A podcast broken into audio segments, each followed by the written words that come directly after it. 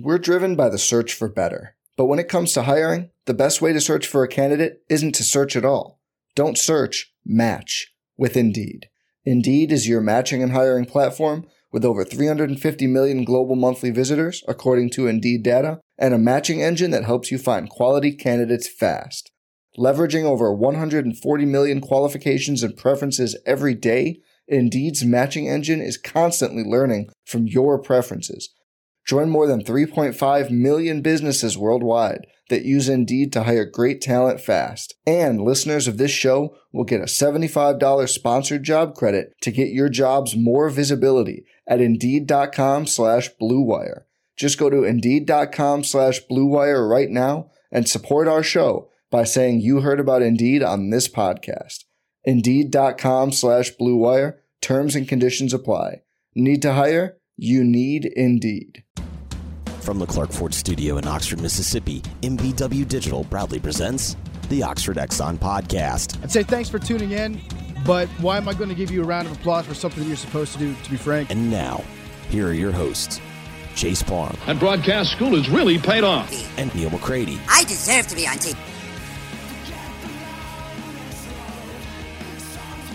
Welcome in, Tuesday edition, Oxford Exxon podcast. Chase Palm, Neil McCready, Clark Ford studio here with you this morning. Ole Miss and Mississippi State from the Pavilion tonight.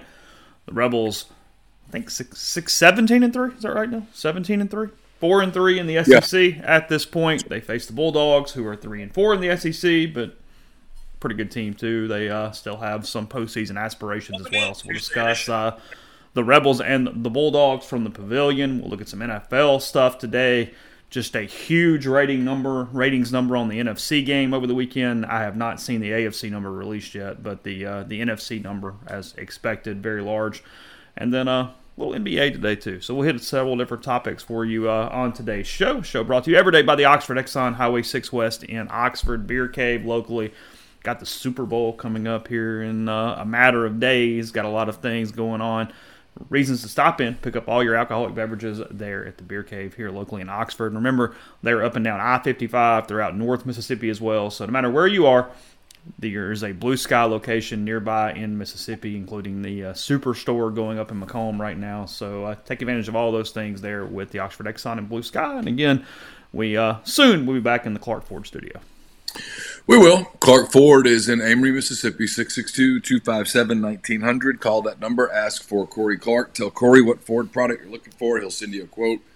Within 15 minutes in business hours, it's right to the bottom line. There's no hassle, no haggle. You get your quote. The rest is up to you. You can shop that quote around. You can do what I've done, what I recommend that you do, and that's hop into a Clark Ford today, 662-257-1900. Guest join on the Campbell Clinic hotline. And I just lost the reader for that, so it's going to take me a minute to find it, but I'll find it momentarily. The Campbell Clinic is in Oxford now, 2608, testing my memory here, 2608 South Lamar Boulevard, Suite 102, just across the street from the cottages at Hooper Hollow. Campbell Clinic provides full-service orthopedic care, everything from sports medicine to foot and ankle surgery to spine and total joint care to pediatric orthopedics, physical therapy, and more. To book an appointment, go to campbellclinicoxford.com or call 901-759-3111. Walk-ins always welcome at the Campbell Clinic, Monday through Friday, 7:30 a.m. to 4 p.m. Big game for Carson today. Yeah, have some nerves this morning. How are we feeling? I don't know. I did not get a chance to talk to him. He does have a big game tonight, but he was going to school early. They have some sort of yoga thing that he goes to on occasion, so he was scrambling to that. He's not really the type to be nervous, so Carson's really laid back. He'll be pretty intense today, but I don't know that he'll be super nervous. I'll be a lot more nervous about it than he will be, I'm sure. That happens with parents and kids and whatnot, doesn't it? It's like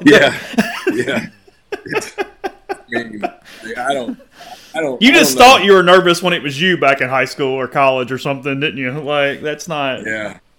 I mean, I can remember getting nervous before games and stuff, but he doesn't seem to. But now, he's a much better player than I ever was at that age. I mean, I was okay but I wasn't ever a super impactful player on my team. He's a pretty impactful player on his team. He's good. He's on a good team, and they play Hernando tonight, and the winner wins district. And because of the way the bracket's drawn up, the winner also gets home field all the way through the North half final. So it's a big game. I mean, you know, but you would hypothetically get Goliath on your home field later on. Yeah, and they've actually lost a game this year, so at least you know they're more. Have they really? Yeah, they lost to I can't remember who beat them. District game? No, but it was just in-state. A team inside the state beat them on penalties, I think. So they can lose. It's very rare, but they can lose. So that makes them at least a little more mortal in the eyes of the kids, perhaps. But there is some mental thing to that. Way. I mean, you still got to play. I mean, Like, I mean, Hernando's good.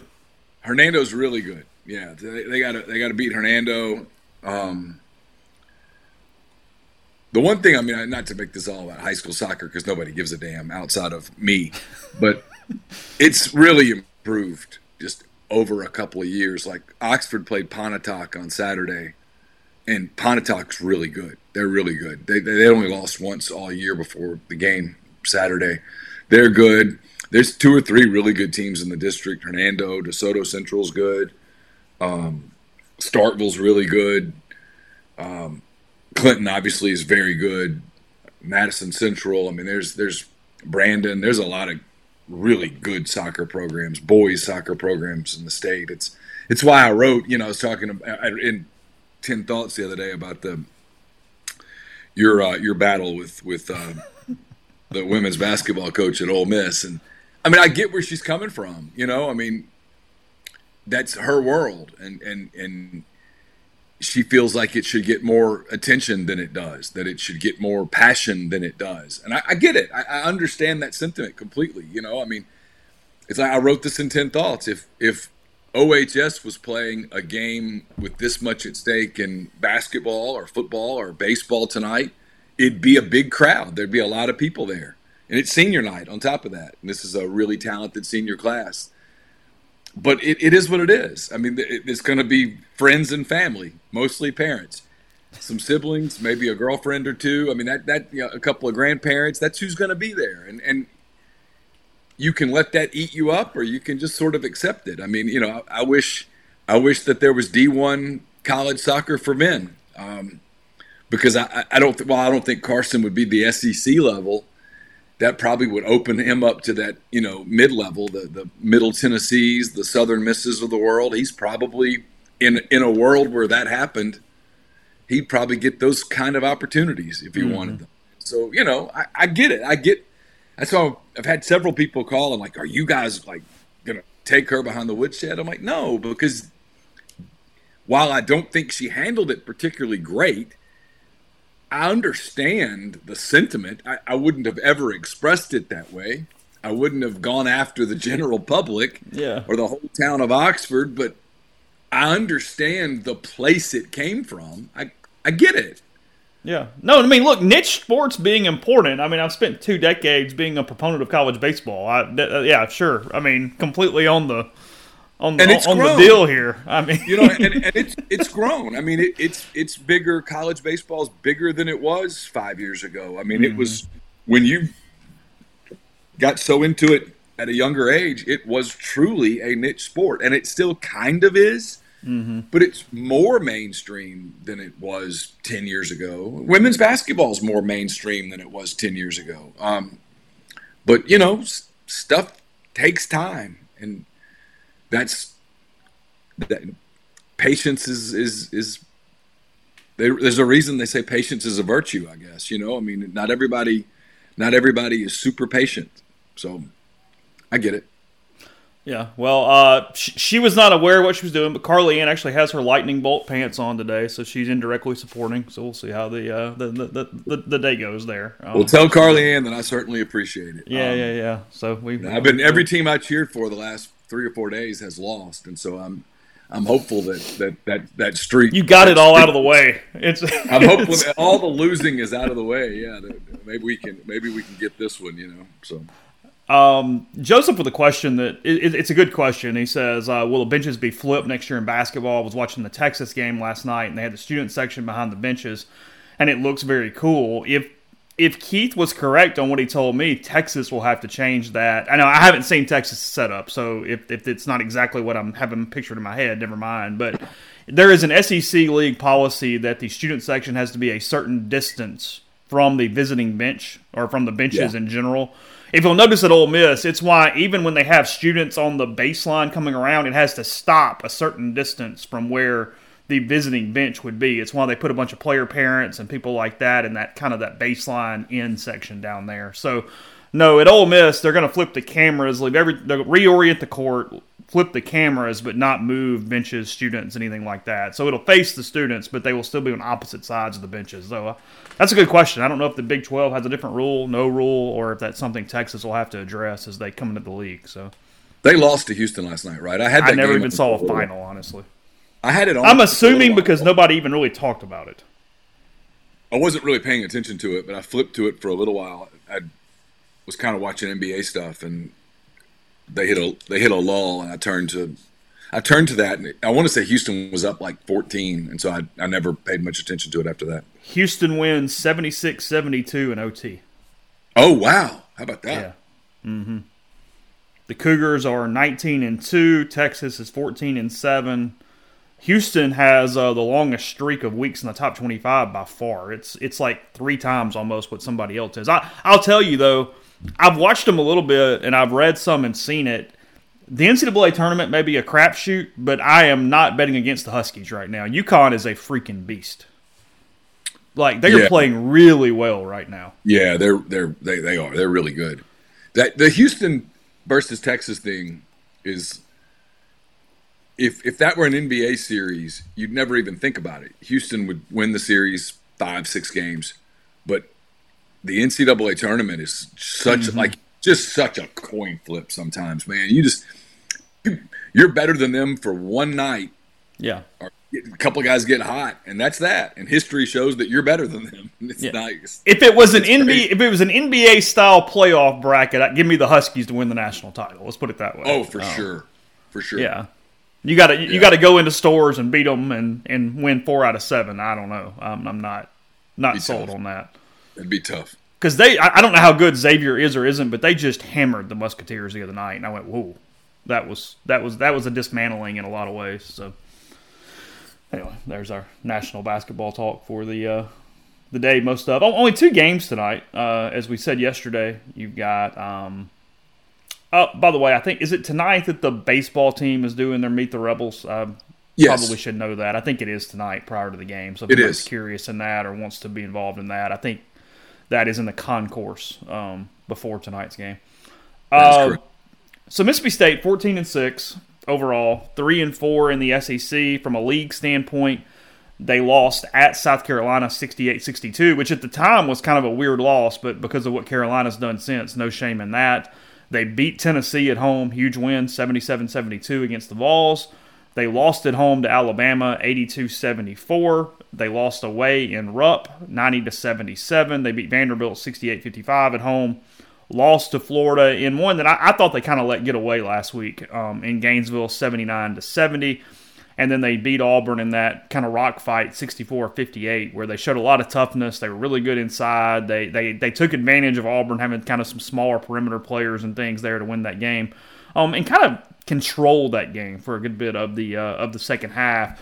So it's gone home away pretty much script for them for the most part, outside of losing that game to the Crimson Tide. Alabama playing very well in conference play. Just in general, what's the nervousness? What's the matchup that should scare Ole Miss tonight? State's pretty good rebounding the basketball. That's Ole Miss's deal. 34th in the country in offensive rebound percentage, by the way. Yeah, so you've got to keep them off the glass. Like Josh Hubbard, the former Ole Miss commit. By the way, there's a narrative out there that Chris Beard and them didn't give him attention. It was over. when Ole Miss fired Kermit, when Kermit quit, whatever, that was that deal was done. State moved in. State never stopped recruiting him, and once there was a change, Jans got his guy. He's not a great shooter, but he's a really good scorer. He's kind of fearless. He'll attack you. He can shoot it enough. He can get to the glass. He's a good player. I think Ole Miss is going to win tonight. I think Ole Miss is going to win in Oxford. They're going to lose in Starkville. That's what I believe. And you really have to talk me out of that. But the big thing with them is they have some bigs, Jeffries and some of those guys that are pretty solid players. Not great players, but they're solid players. Tulo is a good player, really good player. You can't let them start dominating the glass. Ole Miss has to stay. They don't have to win the rebounding battle. It's kind of like Texas A&M. They don't have to win the rebounding battle, but they've got to stay in it. They can't get blown out on the boards and win unless they just shoot the lights out. If they do that, then fine. But if Ole Miss shoots the way they typically do at home, which is well, and are respectable. It'll be a big crowd tonight. It'll be packed. If they're respectable on the boards, they'll get it done. But look, State's played a hard schedule. They've already played Alabama. They've played Auburn. They've played Tennessee. They've played Kentucky. They've played Florida. I know I'm supposed to say Florida sucks, but I mean Florida did get a big win over State. They've gotten the win over Vandy, like Ole Miss did. Vandy's bad. Well, and they've sneaky played some teams that were pretty good in the non-con. You look up and Northwestern, good team, beat them 66-57 in a neutral site. They played North Texas, which is a top 100 team. They beat them 72-54 in a semi-home game. I guess that was like a Tupelo or Biloxi or something. I don't know.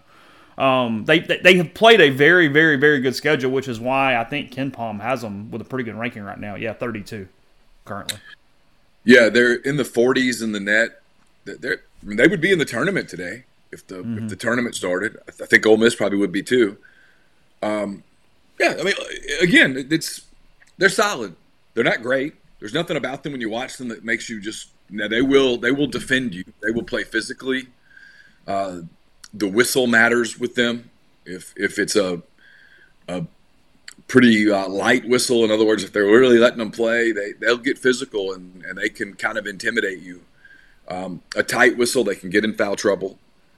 They don't have that electric scorer, but they have guys who can. It's a deep team. Jans is a really good coach.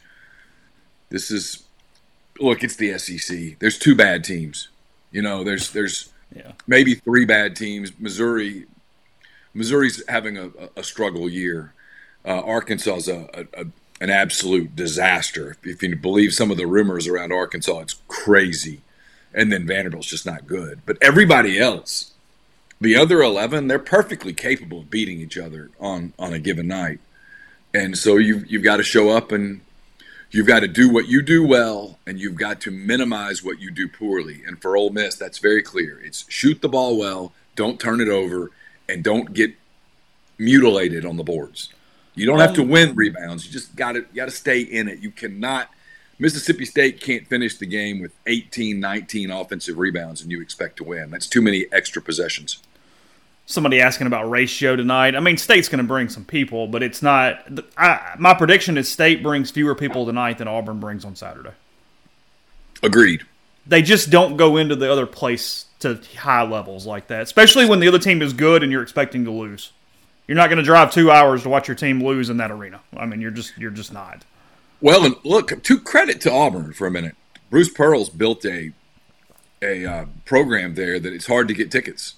Mm-hmm. And so there are a lot of – They go on the road. Auburn fans, the way to go see Auburn is to go on the road. And so they buy road tickets. There's some poor man Kentucky to that from a fan standpoint. That's a great analogy. Yeah, it's not like Kentucky where it's like, okay, we can't get into Rupp, so we're going to send 7,000 people to Nashville. Not like that, but there is an element of that to Auburn, and then the fact that that's a Saturday, people made it a trip. And they bought some tickets, and it's a credit to Bruce. And Bruce has been there a while, and he's a really good coach. And he and Chris have a lot of respect for one another, and you'll probably hear that later in the week. But, I agree with you. I mean, State will have, what, 1,000 fans there, maybe at the most. Maybe, yeah. I mean, I would probably go under, but that's a great over-under. Yeah. Well, because frankly, Ole Miss fans are showing up, so there's just not a lot of tickets. I mean, yeah. Your upper bowl is all that's really available. You know, so I just don't think there's a lot of area. I haven't seen whether it's a hard sellout. I know Saturday is a hard sellout against Auburn. Saturday's a hard sellout. I think this one tonight is basically sold out. I mean, I'm sure there's some straggle tickets available, but I don't think there's many. Kyle Wilson, thanks for the super chat. Says, do you think the SEC will do a subscription service to watch old games, maybe by school? I think they're leaving money on the table. If you have a library of that somewhere, I don't know why they would do that. Do I think there's some huge market for it? No, but, I mean, if you already have the games, what difference would it make? Find a way to, if nothing else, put them on ESPNU or, ESPN Plus or something. I mean, what difference does it make? I mean, it's one of the reasons why it's a completely different model, but it's one of the really key elements to that Netflix WWE thing, because the library of old events that Peacock has is a huge part of that moving forward on what's going to happen, where are those going to go, and what that's going to look like. Because for wrestling fans, the old libraries of WrestleManias and Royal Rumbles and SummerSlams and all those things are huge, huge components of what they sort of enjoy with that as time goes on. Grind mentioned it. Jerry Palm, bracketology expert, obviously, from CBS, long-time expert in analytics and projecting these things. He does. He has 8 seeds that are really fascinating, including both these teams tonight in this basketball game. He has Ole Miss projected as an 8 seed in the Midwest, facing 9 seed Utah in the first round, I guess technically second round, and then Purdue waiting on the winner of a play-in game, and then the winner of Ole Miss and Utah. And a not the one you want if you got to get a matchup, but you know, it's Purdue's front court would pose quite the issue for the Rebels. So that would be a bit of a problem.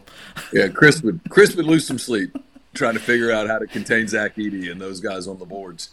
Yeah, that would be that'd be a scout right there. It's gravy though. Look, hey, if you play Purdue in the NCAA tournament, mission accomplished. Oh, I mean, in all seriousness, I mean if you could make that come to fruition. Hey, Chris, you're an 8 seed and you beat Utah in the first round. Yeah, you're playing Purdue on the first Saturday or Sunday of the tournament. That would be such a remarkable accomplishment when you consider where they were. That's my thing. I've caught myself kind of playing the role of therapist a little bit with a handful of people that I know.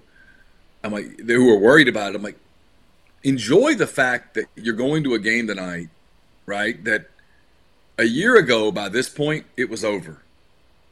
Literally, it was like, okay, well, what's the path to the NCAA tournament? Go to Nashville and win 5 games in 5 days. That's your path. Cut down a net. That's it. The rest of this is meaningless, and if you think that group's capable of doing that, man, I admire your optimism. I really do. I mean, we're not having that conversation. That's the conversation we had for like 3 years in a row, really. And now, hey, it's a big game. I mean, it's a Quad 1/Quad 2 opportunity. It's a big chance for both teams. I mean, if you're State, this is a big opportunity. You get a chance to get what probably will end up being a top 50 road win if you could get it. Mm-hmm. And you know, for Ole Miss, it's a chance to get a top 40 to top 50 home win. It's a chance to get to 5-3 in the league. It's a chance to make that Auburn game on Saturday a let it all hang out and see what happens kind of game. So there's a lot there, and if I'm an Ole Miss fan, I'm excited by that because it has not been the case for a while. It's been by the end of January, and the calendar flips here in about 48 hours. By the end of January, the last few years, the season was over. I went with Palm because he has updated his bracket since the Saturday night win against Texas A&M. Lenardi looked like a midweek update versus Palm. In that Midwest, Duke, the 4 seed. We'll just talk college basketball for a minute. Give me Duke on an early exit. They are getting Notre Dame football treatment right now, where they have the loss to Arkansas. They've lost a couple weird games in the ACC. That league is not very good overall. That's a first, second round loss team on Duke. That team is not making a run. You know, I think you're right, and I'm pulling this up as we do it because I'm kind of curious on something. Their record though in Quad 1 games is so they beat good teams and lost to bad teams? Yeah, a little bit. I'm pulling up their stuff. Bear with me 1 second. They are they're 18 in the net. Here's what's interesting about them, Chase. This is wild. They're 5-1 quad one, 0-3 quad two.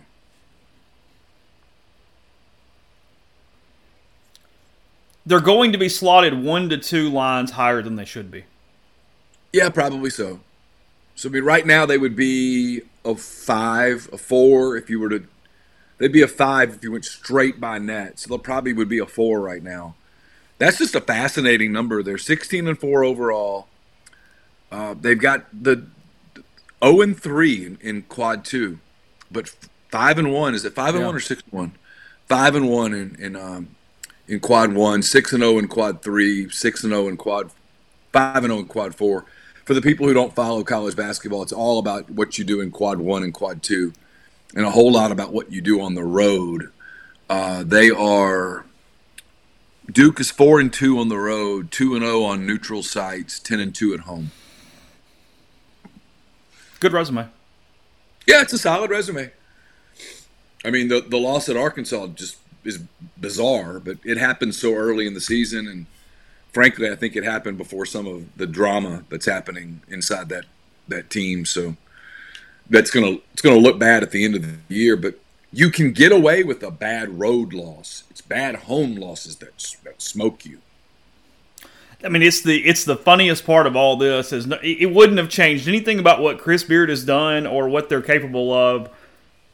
Detroit Mercy makes that basket, and I'm not sure we're even having a conversation because they're winless on the season. They're like 0-23. Yeah, and on the flip side, if they would have just played a little bit better at the end of the first half in Baton Rouge, they would have won that game. Mm-hmm. And we're having a completely different conversation about Ole Miss right now. Yeah. Kentucky, the 3 seed currently in that Midwest bracket. So Ole Miss, Purdue, Duke, and Kentucky all in the Midwest and Palms bracket. Marquette, the 2 in that bracket. La Tech, the 14. Your boys from Ruston there in the bracket. Mm-hmm. That is correct. South Carolina, an 8 seed right now. In the West, Auburn a 5 seed in the West right now. Auburn in this bracket, which means absolutely nothing. Playing Samford, playing the Bulldogs there, an in-state team. South Carolina playing Northwestern in an 8-9 game. The guy at Northwestern's done one hell of a job. He has. Look, South Carolina be in the tournament today. They would be in the tournament today. Their nets of 49. They are 3-2 in quad one. 3-0 in quad two. They've got a quad three loss. That's what's keeping their net down a little bit. But they would absolutely be in the tournament if the tournament started today.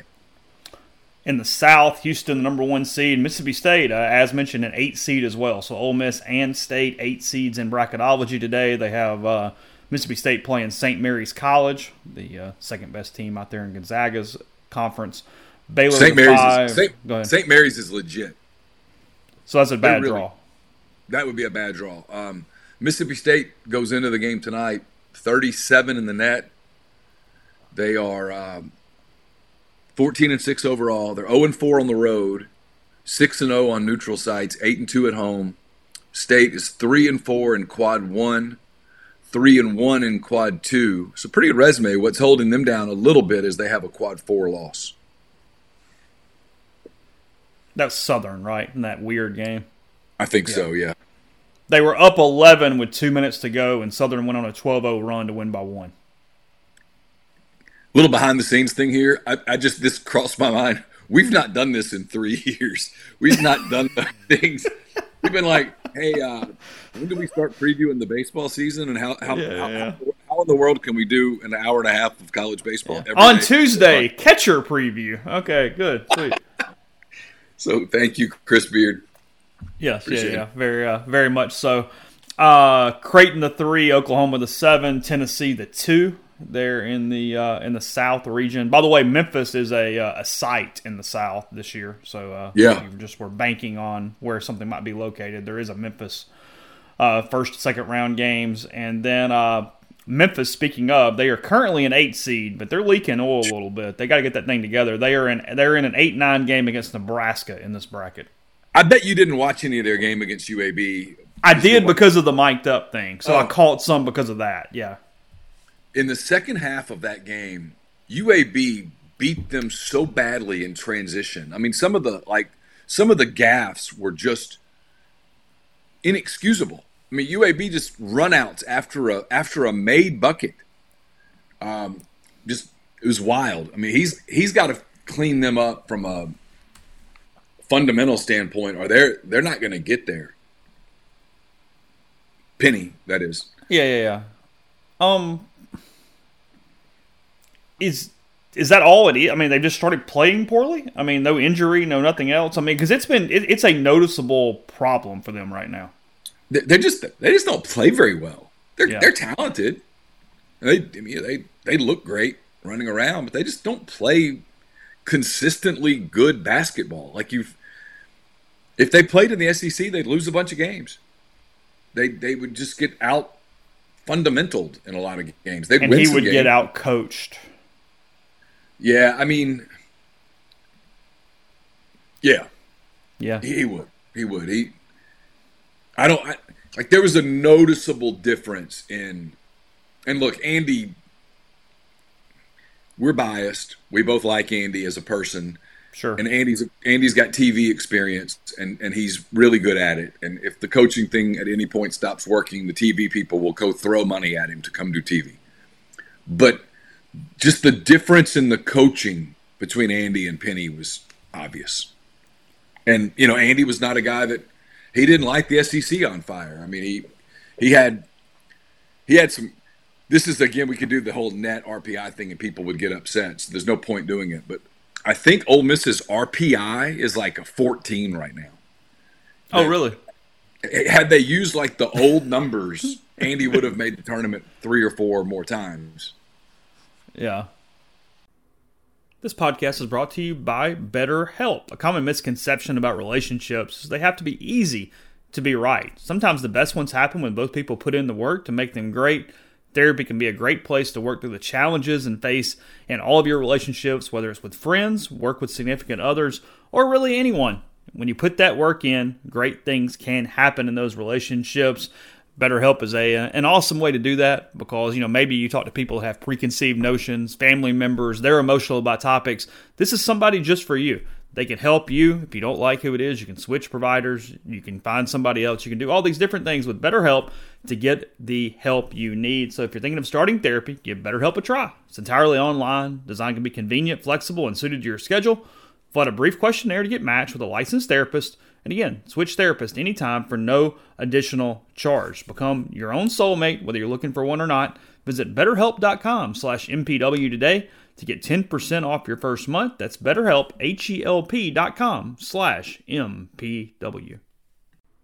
Podcast brought to you in part by G&M Pharmacy and Tyson Drugs there in Holly Springs. G&M in Oxford, Tyson Drugs in Holly Springs. They've got their high-dose flu shots for patients over 65 years old. Or anyone that needs that level of protection. Flu obviously going around big time right now, so you can get that. You can also get the RSV vaccine they have in stock as well at both locations, Holly Springs and Oxford, and they make it easy. They let you schedule your appointments for your vaccines, come in, get them, and be on your way. That's 662 to schedule, 662-236-2222 for G&M in Oxford, or 662-252-2321 for Tyson Drugs in Holly Springs. Podcast also brought to you by the Ole Miss Athletics Foundation.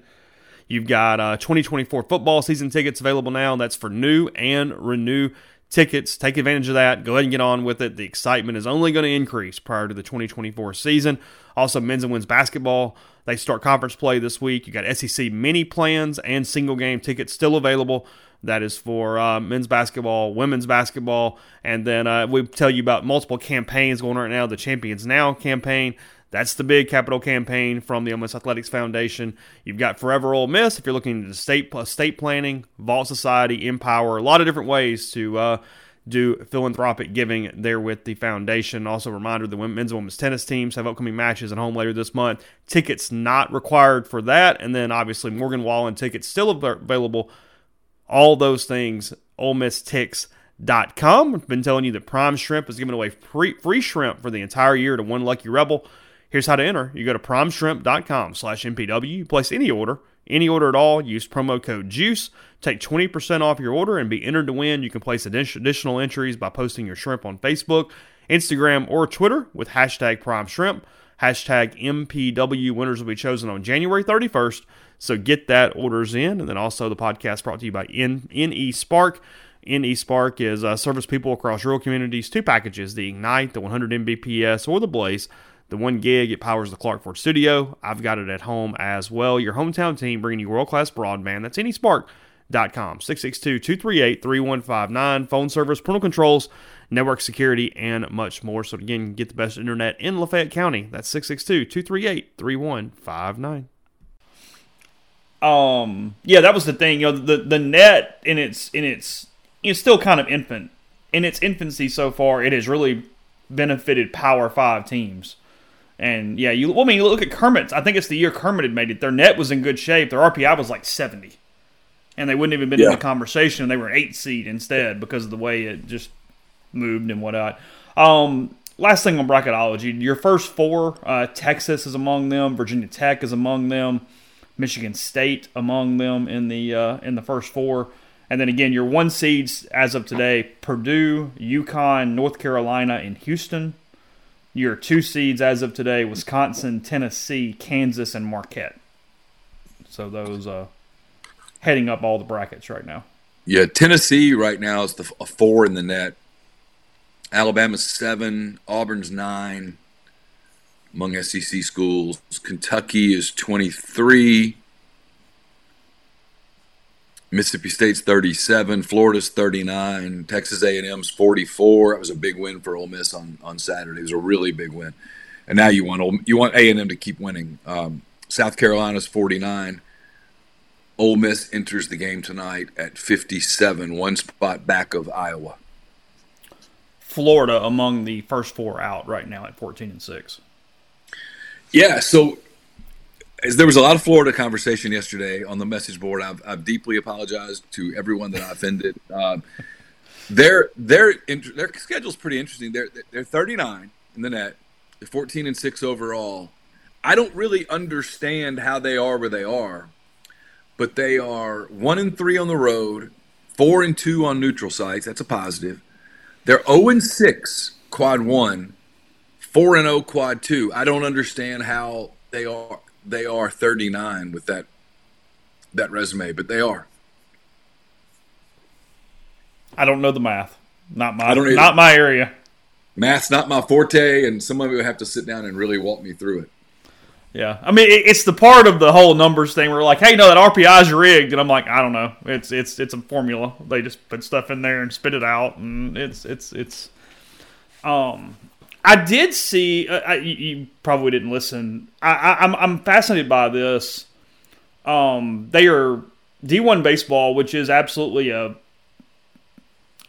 thought maker in college baseball. They're debuting a new metric for college baseball this year, and it's like DSR, I think is what they're calling it.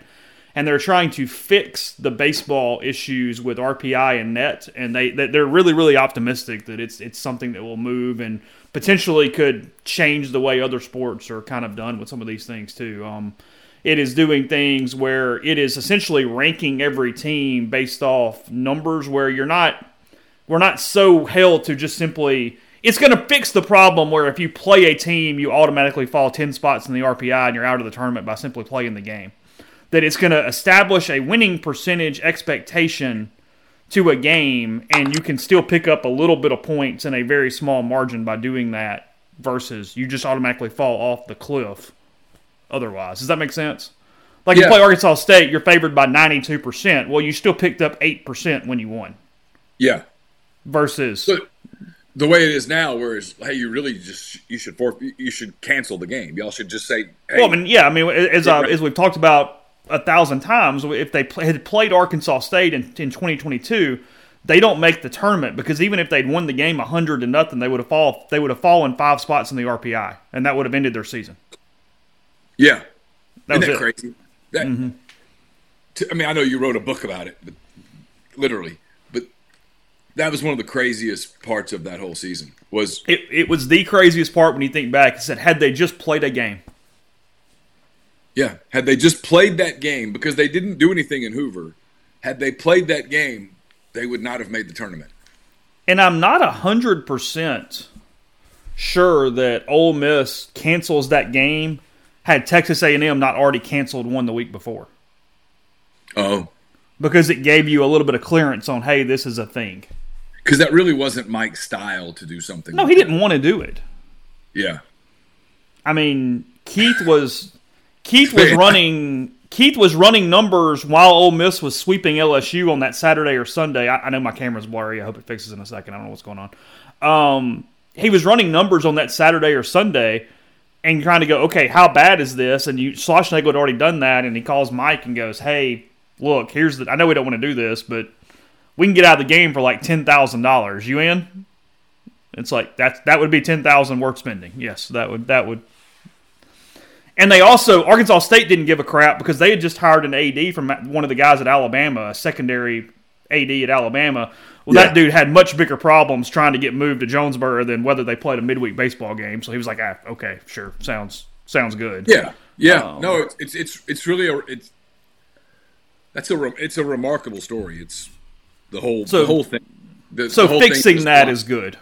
Yeah, yeah, because you don't want people canceling games just to cancel to avoid a RPI or net hit. Can you imagine if we did that in basketball or football? It's like, I mean, can you imagine? Hey, Ole Miss, you got ULM scheduled for the third week of November. Nah, you really are better off not playing it. Hey, here's your $800,000. Just don't show. It would be so people would. Well, I mean, we would have it in basketball if we played non-con games after December. It's what makes the two sports different, where you don't have that situation. If you had Alabama A&M scheduled for senior night, and you're like, hey, let's not do that. That's going to hurt us. Mm-hmm. We can't, And if we happen to lose it, it's the end. Yeah, that's good. That's interesting because I don't know the college baseball thing is so hard to figure out because you do your schedules, and it's still where there's such a disparity between the haves and the have-nots that you play. And you're doing the schedule in some instances 3 years in advance. Yeah.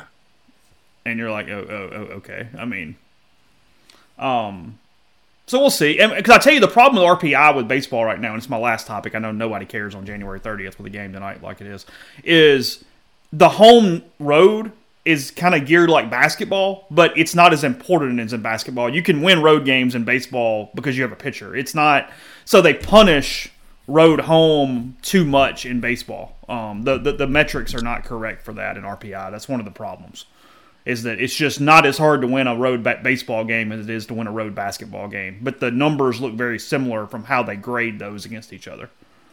So they need to fix that. That's the deal. Yeah. Ole Miss, a 1.5-point favorite tonight against Mississippi State, and the over-under is 137.5 on this game. So just shy of 70 apiece if you were doing it that way. State plays a lot of low-scoring games. They held Auburn to like 22 first-half points Saturday. Mississippi State is 11th nationally in defensive efficiency. Yeah, they're good. What are they offensively? Do you have it? 104, maybe? Yeah. I have it. I just got to find it. 1 second. Ken Palm, Mississippi State. 78. Adjusted efficiency, 78 offense, 11 defense. We're driven by the search for better. But when it comes to hiring, the best way to search for a candidate isn't to search at all. Don't search, match with Indeed. Indeed is your matching and hiring platform with over 350 million global monthly visitors, according to Indeed data, and a matching engine that helps you find quality candidates fast. Leveraging over 140 million qualifications and preferences every day, Indeed's matching engine is constantly learning from your preferences. Join more than 3.5 million businesses worldwide that use Indeed to hire great talent fast. And listeners of this show will get a $75 sponsored job credit to get your jobs more visibility at Indeed.com/BlueWire. Just go to Indeed.com/BlueWire right now and support our show by saying you heard about Indeed on this podcast. Indeed.com/BlueWire. Terms and conditions apply. Need to hire? You need Indeed. Yeah. Their issues are defensively. They are actually, their only really issue is they're very unlucky. Non-steal turnovers, meaning when the other team just throws the ball away. Mississippi State is 346th nationally in that. So teams have protected the basketball outside of forced turnovers against them. Oddly, it's two teams that are very unlucky because Ole Miss is 320th in that category. Oh, wow. But now it's a key for Ole Miss. Taking care of the basketball, Ole Miss 7th nationally. 7th. Yeah. I mean, the only reason they have the three losses is that game at LSU. In the first half, they just gave the ball away. They probably had 8-9 unforced turnovers in that game. Real sloppy. They can't do that against any good team, but State included. Ole Miss is 44th nationally in adjusted offensive efficiency and 103rd in adjusted defensive efficiency nationally. Yeah, and the defensive efficiency issues are mostly the result of giving up offensive rebounds. Yes, and obviously Ole Miss, because of Sharp especially, they are second nationally in defensive blocks. Yeah. So. He blocks a lot of shots. I think it affects them on rebounding sometimes because they get out of rotation and out of space because they're going for blocks so much. Hunting blocks. That it kind of it moves them and does different things. No, they just don't catch the basketball enough. I understand that's the primary problem, but yeah, Hardman mentioned this. I'm going to NFL in a minute, but it's whatever. We're bouncing all over the place.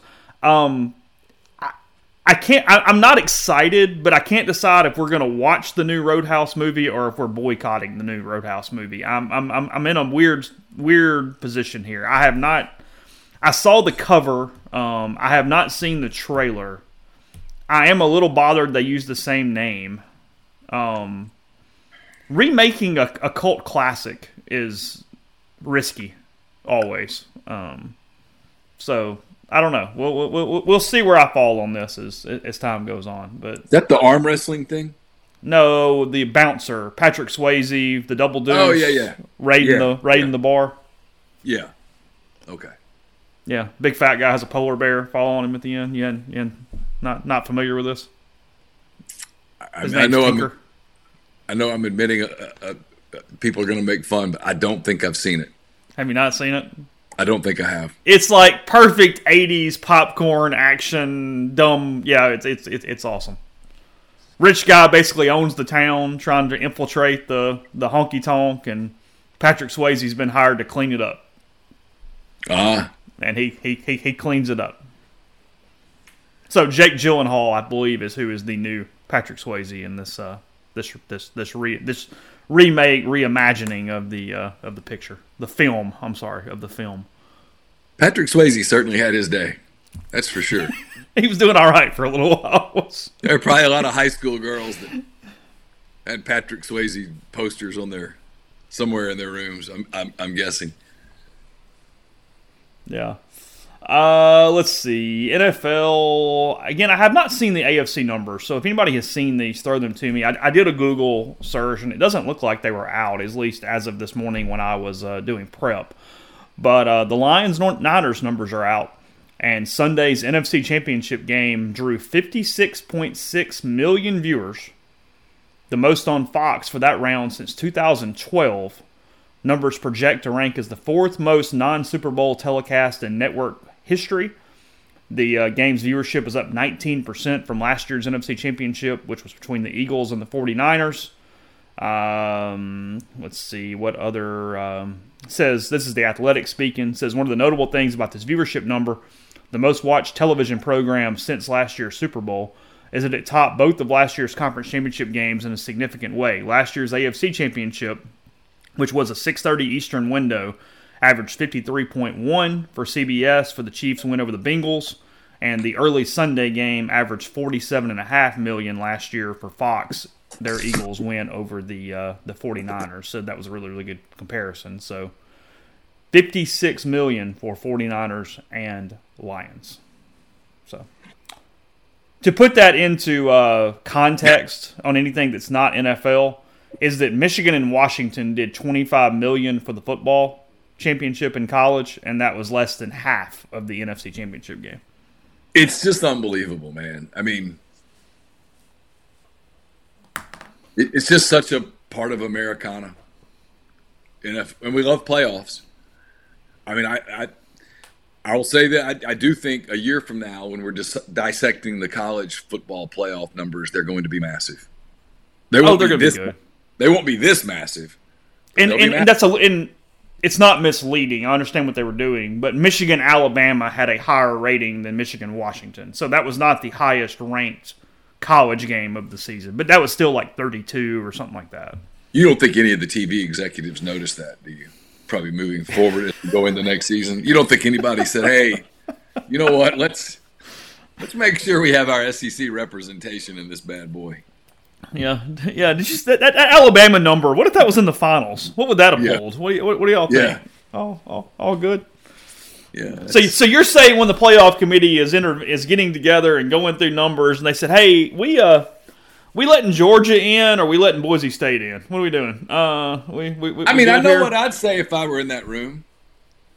I mean, I would be like, on so many levels, guys, this is a no-brainer. We can do the PC thing, or we can do the money thing. What are we in here for?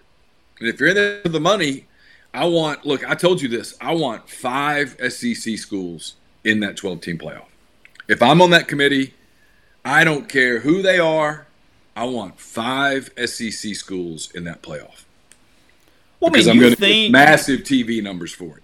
You think Ole Miss finishing 5th was that in some way? I mean, not 5th, 10th. Yeah. Got them into an access. I mean, yeah. What number did? What was the TV number on Ole Miss Penn State? I'm putting you to work here. I mean, I bet it was big. They got a huge crowd. Ole Miss took a gazillion people there. Penn State took a gazillion people there. Ole Miss took more than Penn State, but Penn State had a big crowd. If I'm on the committee, I want Big Ten SEC matchups. I want those teams. I don't want a bunch of the other stuff. I just don't. It was 5th among all bowl games. 8 million, I think. Yeah.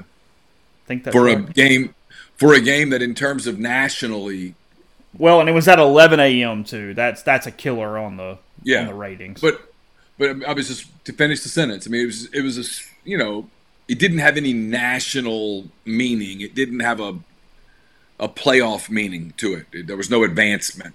It was just a game. The Cotton Bowl, which matched Missouri and Ohio State on Friday, was the 4th most popular bowl game of the season, followed by the Peach Bowl with Ole Miss and Penn State, the 5th most popular of the bowl season. Yeah, and the Cotton Bowl was the Friday night. That's correct, yes. Yeah. It was on every sports bar in America. Number 3 was the Orange Bowl. And that was Saturday night. Yeah, and that was Georgia-Florida State, 63-3. Yeah. Wow. Okay. Everybody tuned into that. Well, there'd been the big national narrative about Florida State, but it was football on a Saturday night. Yeah, it was. Yeah. Put a game at 3, put a game at 7, show them. Yeah, it was December the 30th. Yeah, it's not even. Kyle, thanks for another super chat there. Appreciate you jumping in the thread this morning.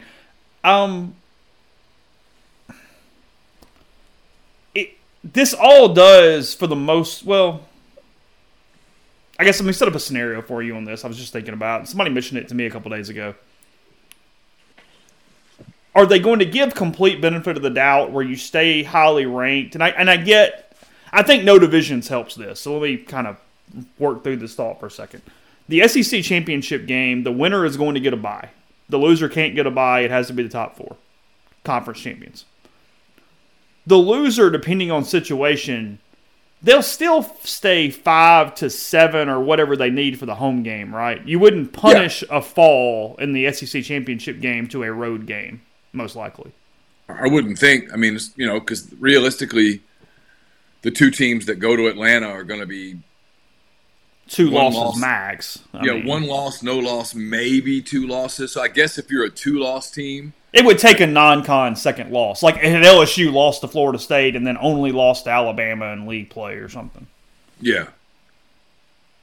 But realistically, if you get to Atlanta, you're going to the tournament. Tyler asked me, do I think the conference championship games get killed? And I don't. Too much money. That's what I think, too. Those games are such money makers for the leagues. Yeah, I just think it's too much money. I can't make that make sense to me. But, I mean, your ideal place to finish, if you don't win the league and get the bye, your ideal place to finish is third. I'm going to float over to what I thought was a really interesting NBA topic in a second. Before I do that, did you see that some millionaire thinks he found Amelia Earhart's plane? I did. I saw that. Yep. See that? They're going to head back down again, but he believes some sonar stuff and what they called a blurry outline is Earhart's Lockheed 10E Electra near Howland Island, halfway between Australia and Hawaii. So... can you imagine if they were able to find that plane and pull it up? I don't know the answer to this. This is not my area. Would you be able to pull it up, or from a pressure and where it's sitting, is it going to disintegrate as you try to grab it? My guess is it's already disintegrated quite a bit. But I don't. Again, I'm with you. I don't. That's not my area of expertise. I mean, I know this is a dumb question, so people can make fun of me all they want to with this. Is it interesting that we're so captivated by this one plane crash for this many years? I think it is interesting because what it puts in perspective is just how much of a celebrity she was at the time that happened. Which we have no ability to directly compute. Well, no, I mean, someone compared it the other day. They were having this conversation, and they said it's Taylor Swift falling off the face of the plane. Okay. Michael Jackson. It's really fascinating technologically. I mean, again, I promise I'm moving on. We're rambling, and I'm in a weird mood this morning. Not even in a bad way. I'm actually in a pretty good mood. We went from an economy built on horses to flying in like 40 years. Like, think about that. Yeah. Like 1985 to 2025, we went from horses to flying. What, did you ever look at the pictures of like New York City 100 years ago? Yeah, and you're like... it looks nothing like it looks today. So, I mean, we have this really inflated view of our time in the world. And in reality, I mean, what's New York or Los Angeles going to look like in 100 years, in 400 years? What's transportation going to be like? We can't fathom it, but it's probably going to look completely different. The cities will look completely different. Mm-hmm. By the way, before I'm pulling up this NBA story, I guess in some ways, thanks to Outkick for the story yesterday, I've heard from people I haven't heard from in a while. So you expanded my friend group a little bit. I got a couple texts this morning from people I probably should have checked in with beforehand. They said, "Hold on a minute, what happened?" I was like, "Yeah, longer story that I'm gonna text you back right here, but it's all good. So it's fine." Let's see. By the way, speaking of women's basketball, Mississippi State knocked off Kim Mulkey and her Tigers in Starkville last night. I saw that. Yeah. I didn't see the game, but I saw the score flash on the screen. So this is fascinating to me because this happens in every sport. You saw what baseball did with its rule changes here in the last couple of years and things, and they've made the product better.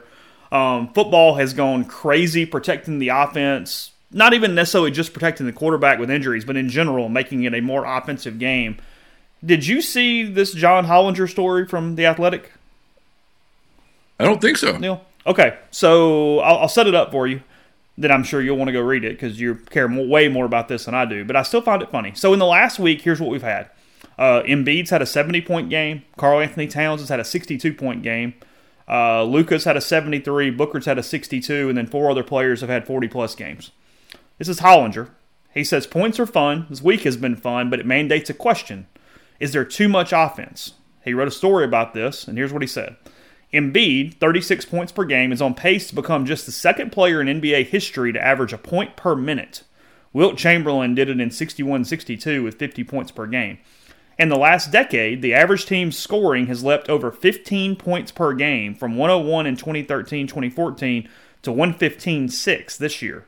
Stretch that to 20 years, and we're up 20 points per game, 94 points per game in 2003-2004, and it has little signs of slowing. As teams hammer three-pointers and shots at the rim more than ever, the mid-range jumper's gone, defenses can't keep pace. Will we see another 15-point leap in the next decade? What does the game look like? It says, sure, it's fun now, but we see more and more offense. The game, quote, slides into a farce, as John writes. Don't be surprised if you see off-season rule tweaks to help defenses out. Huh, that's interesting. I disagree with the farce line. I think, and I watch a lot of NBA. I probably, in the last 3 weeks, I've watched tons of it. There's just so many. So it's two things. One, it's kind of like with baseball. Baseball's so analytical, right? The way you pitch, the way you swing, all that stuff.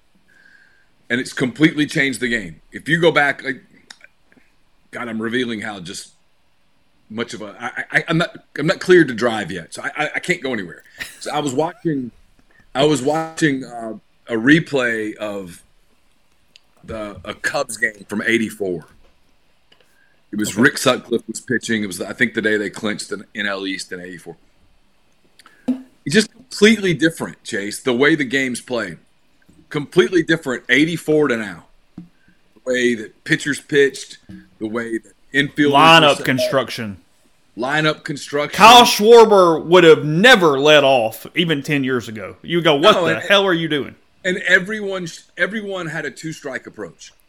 Everyone. The game's completely changed. What changed it? Analytics. So if you watch basketball today, as opposed to, let's say in the 80s when the Lakers and the Celtics were doing their thing and Dr. J and all that stuff, there was a lot of mid-range. There are guys now who are just 3-and-D guys. I watched Thunder Timberwolves last night. It was a very defensive game. Wasn't a lot of points. But the Timberwolves have Naz Reid on the floor. He's 6'10". He's a three-point shooter.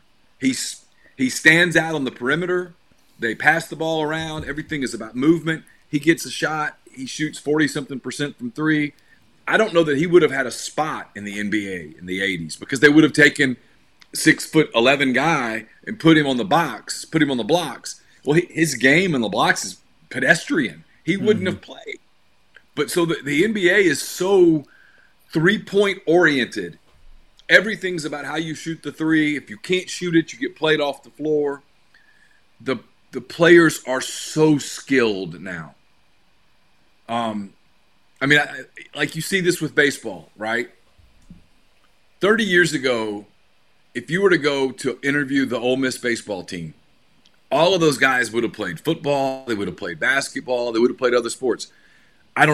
Correct me if I'm wrong, but I think if I sat down with the Ole Miss baseball team I could do this with the top half of the SEC, and I ask all those guys, hey, what would you play in high school? Their answer would be, I played baseball. I played baseball year-round. That's what I did. I played baseball. And so you get that with basketball players now. They just specialize in basketball. And so they're incredibly skilled with their dribble, their ability to penetrate, their all those things. I just think defense is harder now. I don't know what rules you could really change that are going to take that away. I mean, guys like Luka are just and Embiid are just so incredibly skilled. But am I right on that? If I interviewed the Ole Miss baseball team today, how many of the 35 guys played another sport in high school? Oh, high school? Yeah, in high school. Yeah, almost all stopped by at least their sophomore year, even if they did. Yeah. All of them. They specialized in baseball. Yeah. Basketball's the same way. Well, 30 years ago, if I were to do that with the Ole Miss baseball team, half of them or more would have played football. They would have played basketball. Hell, they would have played both football and basketball. Baseball would have just been a spring and summer thing. Yeah, you can't make a team not do the thing that is analytically advantageous. That is impossible. So, yeah, what does that look like? I don't know. But I thought, Yeah. You know, I mean, I know people say the NBA, they don't play defense. I just disagree. I mean, if you watch the games, if you watch the top half of the league in the regular season, there's a hell of a lot of defense played. But you have to be so good on defense to limit NBA teams from scoring. They know how to move the ball. They know where guys shoot well. They put those guys in those spots. The game is it can be almost robotic because you know where people are going to get their shots. And, you know, like guarding Anthony Edwards, for example, without fouling Anthony Edwards is incredibly difficult. Mm-hmm. Guarding Karl Anthony Towns when he has the basketball without fouling Karl Anthony Towns is very difficult. There just aren't that many people that can do it. Speaking of the NBA, if you need something for an hour prior to Ole Miss and Mississippi State tonight, kind of interesting game at 6:30. You got the NBA, I think probably their best team in the Celtics. They are playing at home against the Pacers, which just picked up Siakam tonight. The Pacers 27-20 overall on the season. So yeah, I watched Boston last night against the Pelicans. They were, I mean, that's an example. Boston plays really good defense. And that's why they are where they are. Minnesota's number one in the West, and the reason they're number one in the West is because they're such a strong defensive team. They have guys that protect the rim so well, and Gobert and Towns, and they've got active wings that can guard. That's why they are where they are. It's not because of offense. I mean, Edwards is a very good offensive player, but he's not elite. Just looking, last thing here, line on the Super Bowl. San Francisco is a 1.5-point favorite on an open. So, I'm betting on the Chiefs. 47.5 is the over-under right now. Because if you're the NFL, you want Taylor celebrating. She's going to get there, Chase. I did see that it was going to be easy for her to get there. She'll be even there the day before, around 5, 6 o'clock p.m. You know, I read a story yesterday that it's a brutal flight. It really is. It's a brutal flight, but she's going to do it to be there for her boo. She's going to be there. It's a brutal flight getting on a private jet and flying from Tokyo to Las Vegas in luxury. Brutal. She's going to do it, though. Now, could be jet lagged all to hell. I mean, you know, yeah. But she'll be jet lagged. It's not like she's going to be cramped up in a middle seat. She's going to. Not flying economy class. Probably going to have a place to go lay down and take a nice rest. Probably going to be well fed, hydrated. Should be a little tired, but you know what? It'll be worth it to see the love of her life compete for a Super Bowl. Chiefs win. He proposes on the field. Highest ratings in TV history. He's going to drop to a knee right there amongst the confetti. Mash, eat your heart out. Oh, what a moment. It'll make the Office finale just look like nothing. Nothing. Yeah. You think she'll say yes? I don't know. If she won't, he's not asking. I promise you that. It will be it will be a completely known entity at that. How good would it be if he drops to his knee and she says, "No, come on, this has all been a farce, man. The season's over now." That'd be great. Whew. Last thing, I'm again jumping all over the place. Suits is now the most streamed television program. Here's what I found interesting about this, and I'm closing. I've got to a point. So in 2023, via Netflix, people streamed Suits for 57.7 billion minutes. That broke a previous record set by The Office, and then a previous record set by Stranger Things for a single year from a streaming standpoint. Ted Lasso, number one spot in original program streaming, because Suits has been over since 2019. We rewatch more than we watch new, though, by far. Despite Ted Lasso being the number one original program streaming, it was not in the top 10 overall for streaming minutes. Now, part of that is also fewer episodes. You're watching the new episodes, not 10 seasons worth of content, but still. Did you ever watch Ted Lasso? Yeah, I finished it. Okay. We talked about it. Yeah. Okay. Yeah, I've got... I gave the finale like a B. My daughter Campbell watched it. She didn't think she would like it, and she got totally into Ted Lasso. Loved it, which was interesting. Really? Yeah.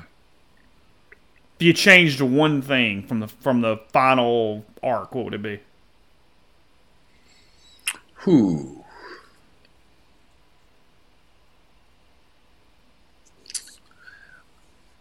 I don't know. I thought... I mean, are we spoiling here for people?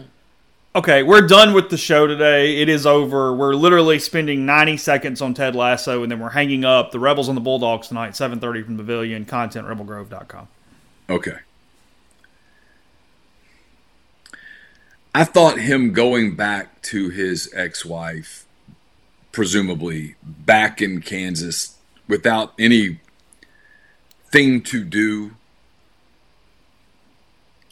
I didn't like it. That's my answer too. Is that there did not appear to be a career involved in any way. So this dude who's been successful in coaching in two different sports and all these different things, he's just coaching a youth soccer team and working at the department store. What are we doing? Yeah, it's what bothered me was okay. So this guy, if we're to put this in real life terms, he goes over to England, learns a new sport, and because of his ability to motivate people, his ability to get people to care, his ability to get people to believe, he's super successful. They make the English Premier League, and then he leaves because he's missing time with his son. I get it. I get that completely. But so you just go back to Kansas?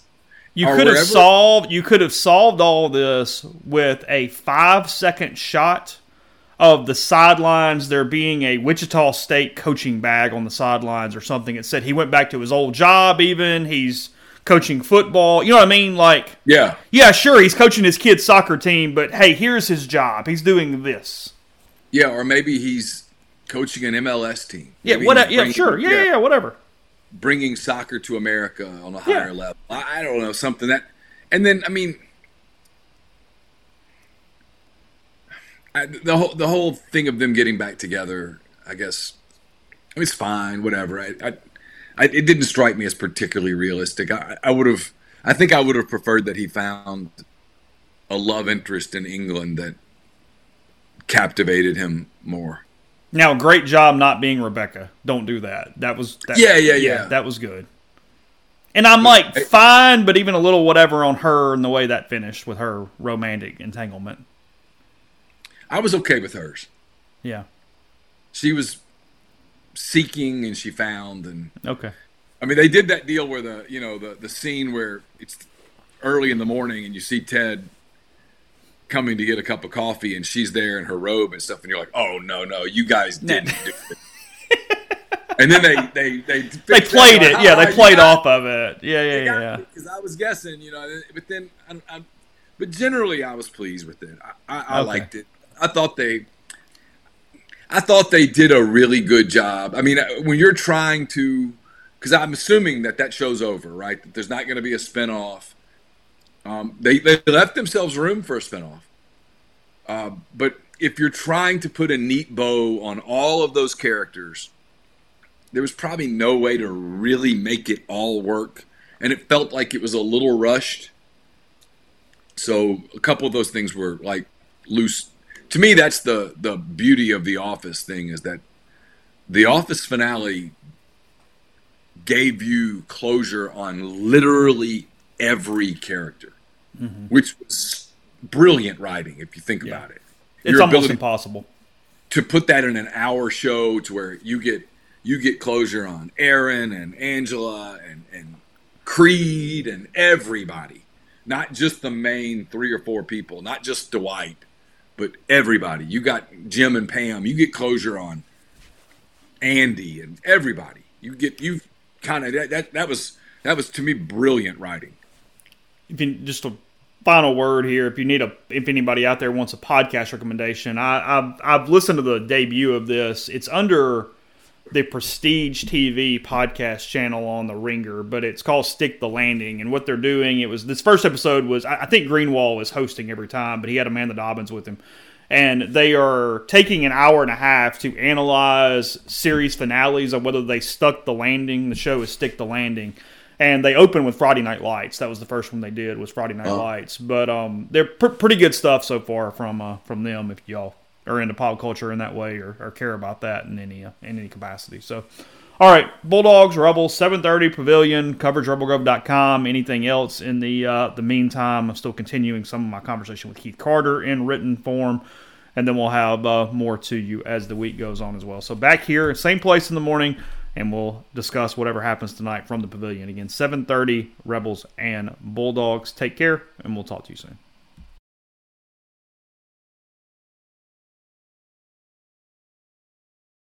I'm Mark Chapman. Welcome to the Planet Premier League podcast.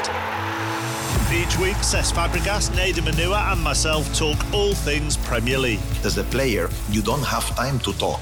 No. You don't have time to make a plan. You just need to deal with wave after wave after wave. We watched Coach Carter and he said, afterwards, the game's just about doing this for your teammates. And I remember looking around halfway through the film and half the squad was asleep.